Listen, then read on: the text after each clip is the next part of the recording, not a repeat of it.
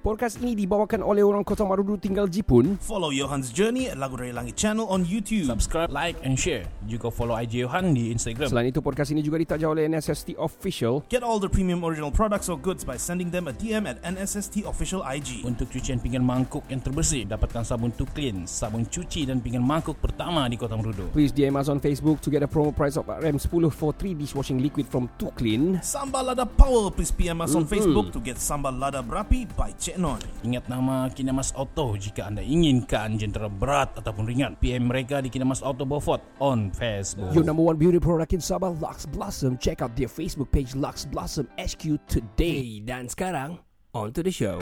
Tiga lelaki, dua bapa, satu bujang. Podcast pertama paling lit tidak kurang. Di sama nombor satu yang lain boleh pulang. Info terkini tajuk best paling mana. Si kada botak janggut lebat tiada lawan. Kenny ketawa boleh sampai pecah syawak Si Faizal pula bagi pancaan lipat awak Kami training, kami ranking, jom jadi kawan. Dari yang dekat, mari sini jangan jauh. Volume kasih up, kasih gempa baru jago. Jokes kami cool, lawak masuk cool Kadang kami carut sama macam tiga Abdul. Come on everybody, let's move to the beat. Crack the volume up dengar podcast tidak stupid. Jangan jauh, jangan jauh, mari kami bau Ciao, bella ciao, eh, ciao, bella ciao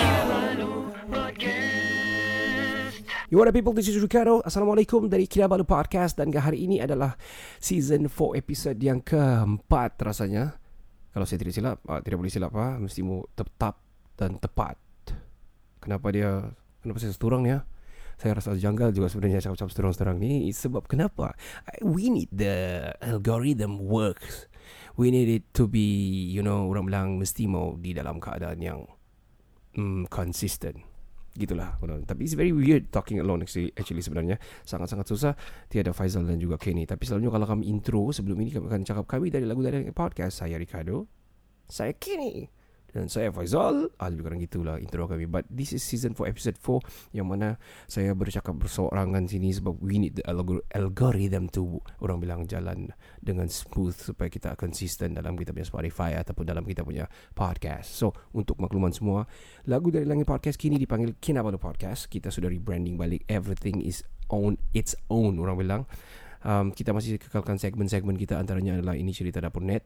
Dan uh, ini juga adalah segmen uh, yang saya akan bercakap seorang dan akan kamu boring. Tapi you will stay stick on together. Please don't go anywhere. Listen to my podcast.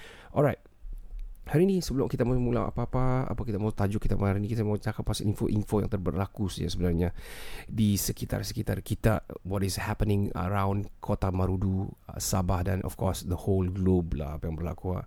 Throughout the podcast uh, Saya akan bercakap bahasa, bahasa Inggeris yang saya saya tahu yeah, it's not something that you can understand lah yang kamu boleh faham. Um, mungkin grammar sana tunggang langgang juga sikit-sikit but anyway I don't give a damn orang bilang kan. Pak kita akan mulakan dengan podcast yang pertama ataupun subjek kita yang pertama. Um, the new variant ataupun variant new variant ni atau orang panggil varian lambda ni disifatkan sebagai ancaman terhadap spesies manusia. Dia cakap 55 kali lebih berbahaya berbanding alpha. Which is ah, saya pun dah ingat bila masa ada alpha ya ada delta kah juga? Wow ada juga. Varian delta dan juga delta plus dia bilang. Lepas tu ada alpha. Oh my god. Okay saya mau cerita sikit pasal saya punya pandangan ni lah um, uh, varian lambada lambda. Kau tengok sikit saya cakap lambada. Sebab kenapa? Sebab ada lagu kan lambada. Lambada. Ada kan tu? Lamba lambada pun ada labamba pun ada. Well anyway saya punya point of view ni saya sudah macam oh my god ini virus saya rasa kan Well, this is my point of view. Saya rasa this is biggest conspiracy ever. Don't you agree with me? Kenapa? Why? Because kan, um, you know, the biggest scale punya conspiracy lah. People human made punya virus. Bukan saya anti anti vax ataupun uh, anti kepada vaksin-vaksin ataupun kepada real things what is happening right now. Memang betul COVID-19 is real. Memang betul dia adalah real. Tapi dia adalah buatan manusia. Itu pandangan saya lah. Kenapa dia mau buat? Banyak orang cakap Jadi kenapa nak orang bunuh semua orang ni? Kenapa? Well Talking back to The Freemasons or Illuminati Or all these Conspiracies yang berlaku Yang New World Order ni Probably Probably Mungkin dia orang mau ini berlaku Secara big, big scale Dan ini sudah berlaku pun. Yang mana kita macam Ter kita sudah dikawal macam kita dikawal oleh manusia pula saya rasa kan. Because um, apabila ada penyakit kita perlu vaksin. Dan vaksin ini dicipta oleh manusia. Dan vaksin ini dalam paling ter, tercepat di dunia lah orang cakap kan it's very fast yang dibuat di dunia. Nah, sampai setahun orang sudah buat satu vaksin. Dan kita ni adalah tikus-tikus mondok yang dicuba. Tikus lab rat lab rat. Well anyway um, saya dah mau kamu boring dengan cakap-cakap saya ni. Tapi uh, saya akan teruskan kepada info-info yang seterusnya dia cakap mudah berjangkit uh, menurut mereka dia ada 55 kali lebih lebih orang bilang lebih berbahaya berbanding alpha. Uh, berdasarkan penemuan oleh pasukan penyelidik Jepun varian terbabit dikatakan mudah berjangkit lebih kebal terhadap vaksin berbanding virus asal yang dikesan di Wuhan. Hmm, Wuhan sudah relax ya pun kan? Di US sudah tidak mandatory having mask, dia sudah buka border uh, European areas, dia boleh terbang-terbang with uh, the SOP dengan dia punya orang bilang tata cara yang ditetapkan oleh itu eh, apa ni oh, airports and all the borders punya ni lah immigrations and and all lah. Meaning to say kau kena swab test lepas tu kau kena macam tunggu kau punya result bawa kau punya result kau negatif dulu baru kau boleh travel. Tapi they can travel. I watch EF theory on YouTube dia orang travel making content here and there outside America which is kita masih belum dan kita punya kalau peratusan kenaikan tu kita lebih tinggi. Oh my god. And recently ada saya dapat satu ni anu lah um, orang bilang statistik lah kan. Di statistik kind of like killer juga. Um, dia punya tajuk ni statistik bertajuk what does the world worry about? Dia bilang so nations biggest concerns by share of respondents naming them in selected countries in percent dia cakap kan. And top kalau kamu tahu siapa ni out of 10 10 lah dorong bagi yang top top 10 Malaysia okay. 76% are worrying about coronavirus. And number two is Sweden And it's not about virus pun. It's about crime and violence. South Africa worried about unemployment. Japan takut ah, Okay Japan about coronavirus juga. Uh, 59% uh, Lepas tu kita ada Russia Worrying about poverty Instead of coronavirus. South Korea Russia bahkan besar Patut dia worry about coronavirus lah. But dia okay, worry about something else. South Korea cor- Coronavirus juga But Mexico Crime and violence. Colombia Corruptions. Italy and employment. And paling bawah Kalau kamu tahu Nombor 10 crime and violence the United States of America. They are not worrying about coronavirus. See, cuba kamu fikir bah, dia orang ada billions of uh, orang bilang peoples. Um, dia orang dah takut pasal coronavirus pun they are worrying about other things dan dong yang dia orang risau tu kan pasal crime and violence tu 33 33% ya. oh my god. So uh, bukan saya I don't want to make fun out of this kan bukan mau making fun kah kamu percaya tidak percaya it's up to you guys. Ini sangat subjektif adalah masing-masing punya pendirian. Tapi itu pendirian saya. This is a man-made virus and to I don't know lah kalau kamu pernah baca New World Order, they wanted to have the people yang lives in this world orang-orang terselektif saja yang selected. Nauzubillah min zalik. We are worrying about that jugalah.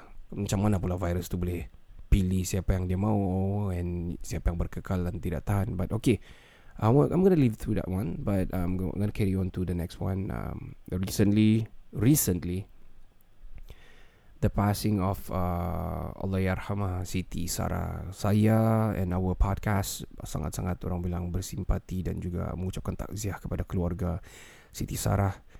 Al-Fatihah buat dia mohon dibaca. Saya sudah baca beberapa banyak kali juga sebab wife saya sudah I think this is the third days ke fourth days ke dia sudah keep on orang bilang tengok um, Shuib punya Instagram dia punya live and the story. Dia nangis for a few days so betul-betul for, hari ni ada kurang sikit. Tapi dia cakap saya mau sambung lagi tengok. Dia, dia betul-betul terkesan lah. Bukan saja kepada wife saya tapi I think berkesan kepada saya kepada seluruh Malaysians. And baru-baru ni saya baca dia punya news sudah sampai PGE News pergi BBC pergi CNN Asian News. So it was like macam it hit lah it struck lah kita kan dia uh, macam Shuib cakap juga dalam live dia COVID-19 is real. For me it is it is real. Um, get yourself vaccinated dan itu betul juga. Dan ada juga anti-vaxxer yang uh, yang mana diintroduce kepada ramai orang untuk jangan percaya kepada vaksin ini. Well itu pun subjektif juga. We are worried because banyak juga case yang sudah ada dua dos tapi masih begini tapi begitu tapi begitu tapi begini. Saya cakap begitu ke tadi? Okay begini begitu begitu begini. Lebih kurang gitulah Well, tapi at the same time yang orang anti-vaxxer ataupun orang-orang yang risau kepada vaksin ini perlu look on the brighter side juga. Because why? Because um, diorang banyak juga yang sudah dos dua dos but they orang okay you know? Mm, in Sabah I think the first one uh, eh, my brother Moderna dia, dia he's a US citizen so I dia orang Sabah lah still orang Sabah wala- walaupun dia American citizen. Johan yang berada di Japan sekarang di Aomori Japan For that, please check out the, uh, channel kami Lagu Dari Langit channel. YouTube Ada satu segmen dipanggil Orang Kota Marudu Tinggal Jepun. Dia punya cerita pasal di Aomori lah. And he's doing great on content about Japan Specifically Aomori Dan balik kepada cerita kita asal um, Dan dia okay. Maksud saya dia dua dos Dari bulan 3 lagi. Sekarang sudah bulan Coming to September dan August kan sekarang. So dia okay. Dan ramai. Dan ramai sebenarnya yang dua dos dan okay. But at the same time ada juga yang tular dan ada juga yang mengempen juga lah yang orang cakap begini begini begini but we don't want to have that. Please have orang bilang finger cross lah. Um, kita kena ingatlah juga yang apa ni orang bilang um, ajal itu di tangan Tuhan. Betul kan? Okay gonna carry on with this. Talk about what is happening lagi selain daripada Delta and all ni. Okay ada suara tak sepadan dengan muka. Okay my my, my sources ni ada a few. Actually info semasa special or official uh, in, in daripada Vocat and many more Cosmo uh, habis harian. But it's not my own lah yang saya baca dan saya simpan lah uh, to update you guys lah. Suara tak sepadan dengan muka dia cakap petani jalan. Ada satu orang orang bilang um, di pusat kuarantin, pusat kuarantin ni lah dia mau merasa dia ni ini ini gadis ini perempuan ni dia mau dia mau jadi petugas lah. So untuk petugas kau kena swab test lah. So saya tengok lah ada video yang yang tular ni.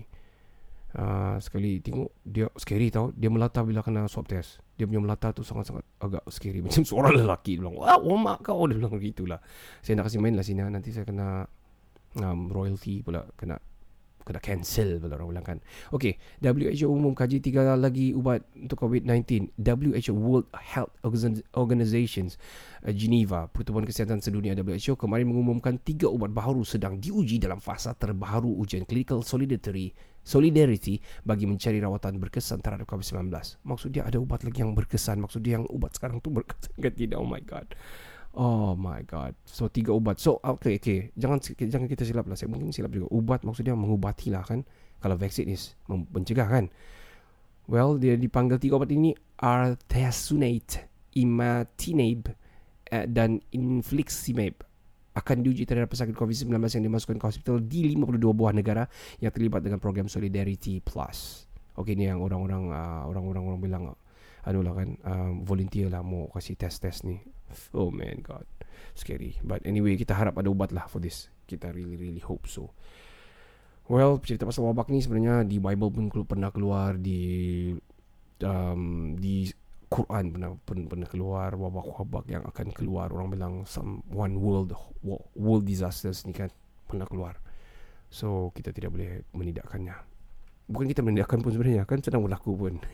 well anyway, saya tidak mau jadi macam baca berita ni because the the first orang bilang first apa apa the right word mau cakapnya um, the first discipline of podcast is not to have a radio station on your podcast. Jangan kau buat macam radio bro. Okay, kita akan teruskan. Wanita sibuk bergosip sebabkan 100 buah rumah hangus terbakar di Jakarta ni berlaku. Berpuluh-puluh rumah hangus terbakar di Makassar, Indonesia gara-gara salah seorang penghuninya sibuk bergosip dengan jiran tetangga. Oh, when I look at the videos kan Okay, kalau dia bilang cerita dalam sini ada Wih, 95 anggota 22 jentera bomba datang turun. Dia nak kasih tahu berapa Tapi dia cakap berpuluh-puluh rumah yang rosak. Sebab dia bergosip punya bergosip Mungkin dia tengah masak or what Saya tidak baca lah panjang-panjang ni. Oh my god man. Sem- Lebih berpuluh-puluh rumah Dan watch the video It was It was worse man. It, it, It's Dia memang teruk lah. So Moral of the story Kau jangan bergosip Okay, saya tahu podcaster saya mendengar ni Faizal dengar juga ni. I hope you are good or you guys are doing well. I'm gonna update what is happening to both of us. Uh, not both of to three of us yang di mana kamu tiada di dalam podcast ini untuk season 4 episode episode 4 ini. Uh, saya akan juga saya juga akan orang bilang meletakkan masa kita akan bermula pada hari ini kita akan bagi parts by parts di mana kamu boleh hook itu kita punya uh, podcast ini tidaklah sepanjang sebelum-sebelum ini. I hope we can I can do that. So uh, selalunya Kenny akan buat ni ambil masa Dan saya akan do all the technicals And Faizal akan fikirkan the con- about the content. Kut di roadblock tidak cerita panjang itu headline saya saya baca. Kita teruskan taktik sewa ambulans swasta untuk rentas negeri pulang ke kampung gagal. Taktik empat individu cuba mengaburi pihak berkuasa dengan menggunakan khidmat ambulans swasta bagi merentas negeri untuk pulang ke kampung gagal apabila mereka ditahan di sekatan jalan raya SJR di kampung Tanjung Belenggu di sini semalam. Nah kan? Di roadblock. So tak payah baca panjang lah kalau kamu sewa bos kamu sewa helikopter lah supaya kamu beli beli nasi nasi ganja Well anyway kita teruskan ha. Seorang gadis agung merentas negeri semata-mata mau melakukan perbuatan terkutuk bersama teman lelaki ter, uh, lelaki baru dikenali semangi uh, semangi dikenali seminggu lalu. Wow, my god man. Kau sanggup merentas negeri untuk beradu asmara gitu. Aha. Dan kena tangkaplah kalau dalam gambar ni memang adalah polis masuk apa semua. Oh my god. Okay. Uh, orang sangat desperate sudah sekarang ni sebenarnya. Not only them.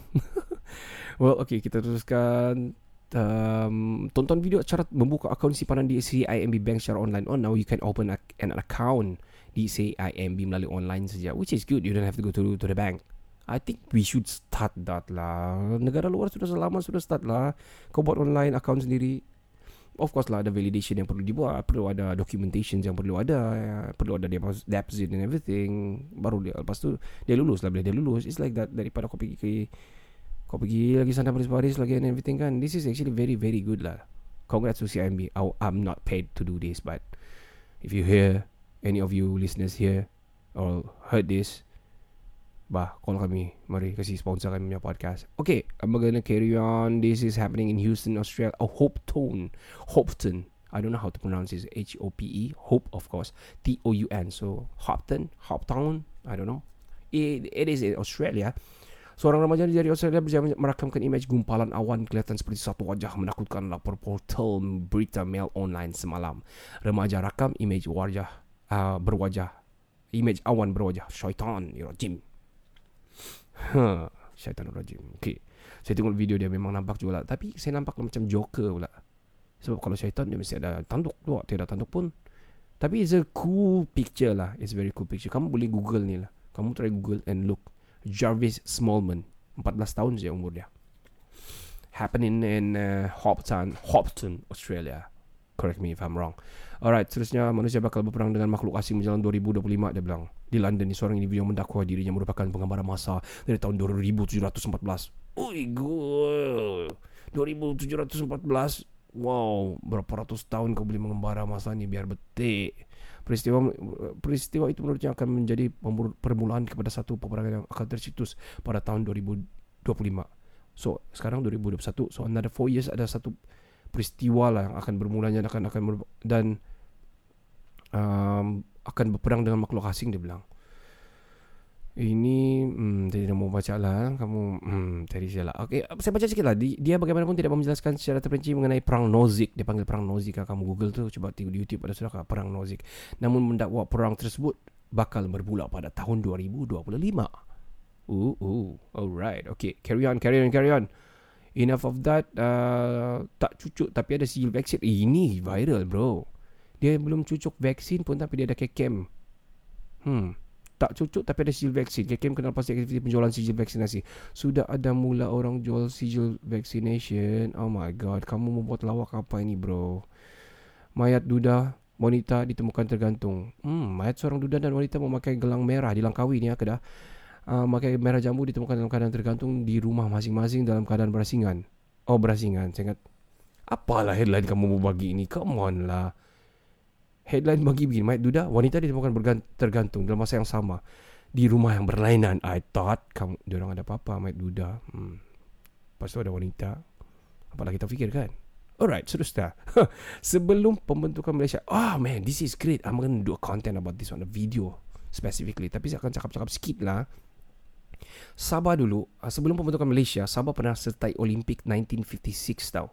Hantar dua atlet. Wow man Walaupun Tamasya Sukan Olimpik Tokyo 2020 telah melabuhkan tirai pada ahad lalu namun kerjaan para atlet negara masih dirasai hingga hari ini. Tapi kali ini SK, oh SK ni I think the writer lah. Okay, the author lah. Nak, nak kongsikan satu fakta menarik kepada orang korang semua tentang negeri Sabah pernah menyertai Sukan Olimpik pada satu ketika dulu, dia bilang. um, it was uh, sebelum bergabung Malaysia pada 16 September 1963 di bawah naungan kerajaan Brunei dia bilang okay Pe- pernah menyertai sukan Olimpik 1956 um, dia masih lagi waktu tu Sabah dikenali sebagai Borneo Utara dan Olimpik itu dibuat di Melbourne Australia. Wow man. Let me just carry on. Tak panjang-panjang saya mau tahu siapa. Siapa siapa siapa. Okay who's the name ah?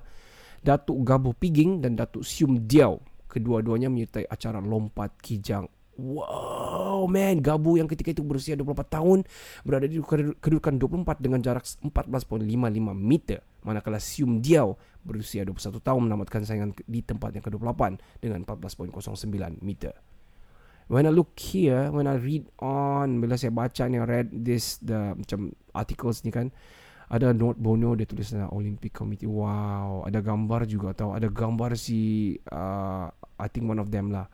Gabo Piging and Sium Diao. Oh my god, Datuk Sium Diao. Okay.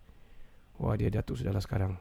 Or, or or mungkin sudah pass away. I don't know. I think so. Probably lah. 56 dia sudah 21 umur. Sekarang sudah berapa umur kan? Well, thank you very much for this sharing guys. I'm gonna carry on with the the other subject right now info semasa yang berlaku lagi lelaki ini kongsikan cara mudah kesan pencuri wifi nak perlulah menggunakan aplikasi banyak saya again just lo, apa ni cari di YouTube ada banyak orang cara-cara ajar ni all this stuff. I'm gonna carry on juga. Alamak ini sangat sedih. Ini berlaku di um, Shah Alam. Dia ni sukar lawan urus jenazah COVID-19 dia bilang tempuh hari paling sukar. Sebab dia ni bertugas dalam yang kebumikan jenazah lah. Dan paling sukar kali ni dia terpaksa um, Kebumikan ibu dia sendiri Dia bilang meskipun sudah lali menguruskan jenazah pesakit COVID-19 Saban hari semalam adalah hari yang berbeza Dan sukar dilupakan oleh Abdul Razak Nordini Apabila perlu mengebumikan jenazah ibunya, ibunya sendiri Yang meninggal dunia akibat COVID Akibat wabak itu. This is very sad lah. Oh my god man. Saya nak, saya nak sambung lah. Kita carry on. Wanita dijal gara-gara baca mesej telefon bimbit suami. Wanita dijal gara-gara baca mesej telefon bimbit suami. Oh my god Ras al-Qaimah Emiriyah Arab Bersatu UAE Seorang wanita diperintahkan mahkamah untuk membayar wang pampasan berjumlah 8.100 dirham ataupun 9.326 ringgit kepada suaminya selepas didapati bersalah mengintip perbualan pribadi lelaki berkenaan. Oh man. Okay, I think they got a fight and caught into a fight and then they went into a trial di court lah kan. Lepas tu dong cerita-cerita begini begini begini begini. So ada orang gunakan all fakta-fakta dan juga akta-akta menyebabkan perempuan itu disuruh bayar lah. Hmm, kamu cari lagi Google sendirilah. Semua pun saya suruh Google Macam mana lah saya mau bagi info Okay I'm gonna read on Alright Suaminya mengubahkan tuntutan di, tuntutan di sebuah mahkamah civil Di mana dia memberitahu bahawa isteri keduanya Mengakses telefon bimbit tanpa pengetahuannya Selain itu wanita tersebut didakwa berkongsi perbualan antara dirinya dan istrinya Isteri pertamanya dengan anaknya yang kedua-duanya tinggal di luar negara. Lelaki itu mendakwa tindakan tersebut menyebabkan dia terpaksa mengeluarkan perbelanjaan kerana perlu pergi ke luar negara untuk memujuk isteri pertamanya pula. Oh, iya. So dia guna itu sebagai dia punya point of order. Point of order. Yang berhormat, duduk yang berhormat, tarik balik.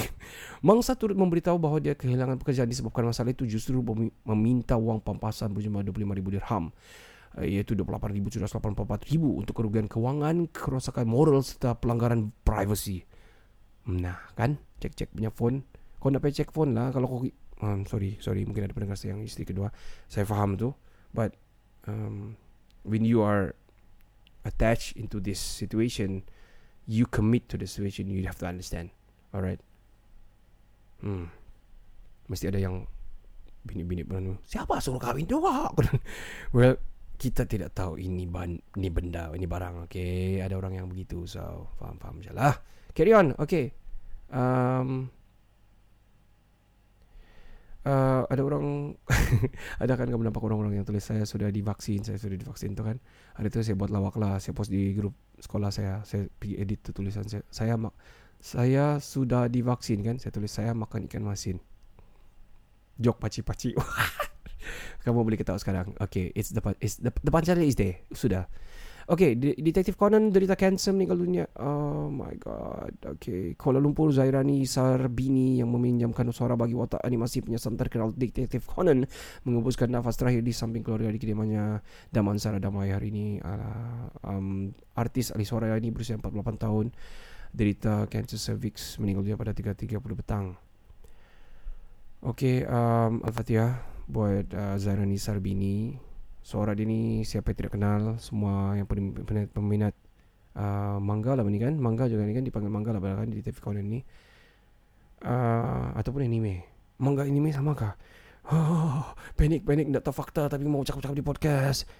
Itu sih saya punya pengetahuan. So kamu terima salah Tapi anyway Mangaka dia anime kah dia Tapi uh, dia meninggal Dan uh, saya sangat melekat lah Kalau cakap pasal Detektif Conan Mesti kamu dengar suara dia kan. Hmm tidak, kita perlu ah tidak boleh ikut lah. Kalau Nobita saya boleh ikut. Ah no, Doraemon. Hmm, biar betul Doraemon. Hmm, biar betul Nobita. Kita gunakan pintu suka hati. Hmm. And a few more saya boleh try sebenarnya. Uh, impersonate. Okay, 15 tahun tidak bersetubuh dengan suami selepas Hmm. Ah, okay, saya saya cakap balik-balik balik ah dia punya headline kita ada masa lagi okay. 15 tahun tidak bersetubuh dengan suami selepas alat sulit dibuang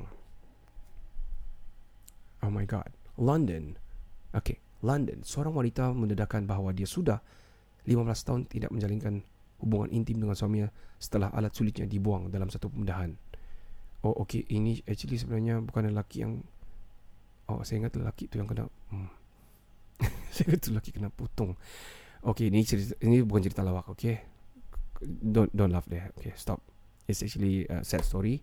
Natasha Owens ni 45 mengalami menopause ketika berusia, berusia 13 tahun dan disahkan mengidap penyakit uh, erosive lesions planus iaitu keadaan yang menyebabkan kemaluannya ditemui ulcer yang menyakitkan dan tidak boleh diubati. Selepas beberapa rawatan dicuba di, dicuba gagal, Natasha menjalani, menjalani pembedahan uh, hyste oh, okay, teruknya saya hysterectomy hysterectomy tapi ada Tommy Tommy lah di hospital wanita Liverpool pada Disember 2017 kerana vaginanya dipenuhi darah dan sumbat. Aduh, kesian dia.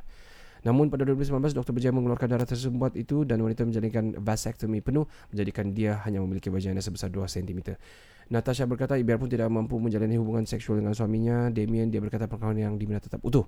Dia tahu keadaan yang uh, keadaan saya bukanlah kerana saya tidak mahukan dia tetapi saya tidak boleh. Saya sudah biasa hidup begini dan saya tidak akan membiarkan perkara itu menentukan siapa saya sebenarnya. Hmm, okay. Semoga kamu sentiasa bahagia dan uh, uh, what you guys are doing are inspiring others. Alright? Bukan saya rasa ada juga berlaku ni. So hope you guys inspired listen to the to the story. Uh, ini lawak sikit uh, Ikan duyung berenang dalam air. Banjir. Di London juga uh. Seorang lelaki Glasgow, Scotland Terkejut apabila melihat Sekelebat seekor ikan duyung berenang ketika banjir. Hmm, hmm, hmm. Ikan duyung. Hmm, Berenang ketika banjir. Bila saya tengok dia gambar Saya terus cepat-cepat tengok dia punya gambar lah. Sebenarnya dia orang pakai Pakai yang You know You know ini yang Yang outfit yang ikan duyung di bawah ni. Mau panggil seluar Dia bukan seluar. Mau panggil skirt Dia bukan skirt Sebab dia betul-betul ikan yang fin lah bah. Ya, ini apa? Hmm. Ikur lah, ikur. Lawak juga lah. Ikan duyung let's dia, dia lagi itu Igavin Miller sebenarnya adalah seorang wanita yang memakai kostum ikan duyung berwarna biru terang. Dia berenang di dalam air banjir hadapan sebuah bangunan di flat itu. Banjir besar melanda Glasgow. Okay, okay, okay. Tak payahlah kamu cari salah di Glasgow. Ikan duyung berenang dalam air Kamu type mesti keluar. Alright, Carry on, carry on, carry on. Pasangan bunuh Mangsa Makan mangsa. Wow This is happening in Moscow. It happened in Moscow. Sepasang suami isteri Dipercaya memikat mangsa ke dalam hutan Sebelum membunuh dan memakan dalam satu ritual Menyembah syaitan rajim. Hmm Daila Star Daila Star Daily Star melaporkan Andre Trigobonenko dan juga Olga Bolosyakova berasal berasal dari sini mengaku melakukan dua pembunuhan yang berlaku di wilayah Rusia, Russia, Leningrad Oblast dan Karelia pada 2016. Kedua-dua mangsanya ber, kedua-dua mangsanya berusia 27 tahun dan juga kenalan nama Bolskava dipercayai jatuh cinta dengan Trubekenko. Namun pasukan penyiasat mengesyaki keduanya melakukan banyak lagi pembunuhan. Okey. Ritual-ritual lah. Hmm. Okey, carry on, carry on, carry on. Kita ada masa satu lagi ya, Kita akan satu Kita akan cerita satu lagi.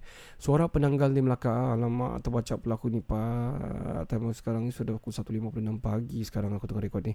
Um, Saya baca sikit lah Suatu klip yang menyeramkan Suara seram yang didak- didakwa datang daripada teriakan penanggal Kini sedang tular di media sosial saya ada dengar sebelumnya sebenarnya sewaktu siang-siang yang saya berani dengar sebelum malam saya tidak berani lah. Dengar kan buruk kah? Saya akan tak kasih play juga. Saya mau kasih play. Kalau siang saya kasih play ni tapi malam janganlah kasih play sebab saya tengah rekod satu orang ni. Hmm, saya dengar lepas itu orang kasih kaitkan dengan suara musang lah. Eh, quite almost the same tu suara musang tu dengan itu. Um, ada kadang-kadang orang membuat konten ni especially TikTok kan. Kau hashtag si FYP kau letak je it goes and went on viral like shit. Alright kita akan carry on lagi uh, beberapa benda but, tapi kita sudah sampai masa. Hmm, okay. Wah saya boleh bercakap juga seorang selama begini lama. Anyway this is my first time doing alone eh, di podcast yang baru kami ini yang ditutur kepada kita Paus kita akan berehat dengar pesan dan pesan dan penaja dan kita akan kembali selepas ini di part 2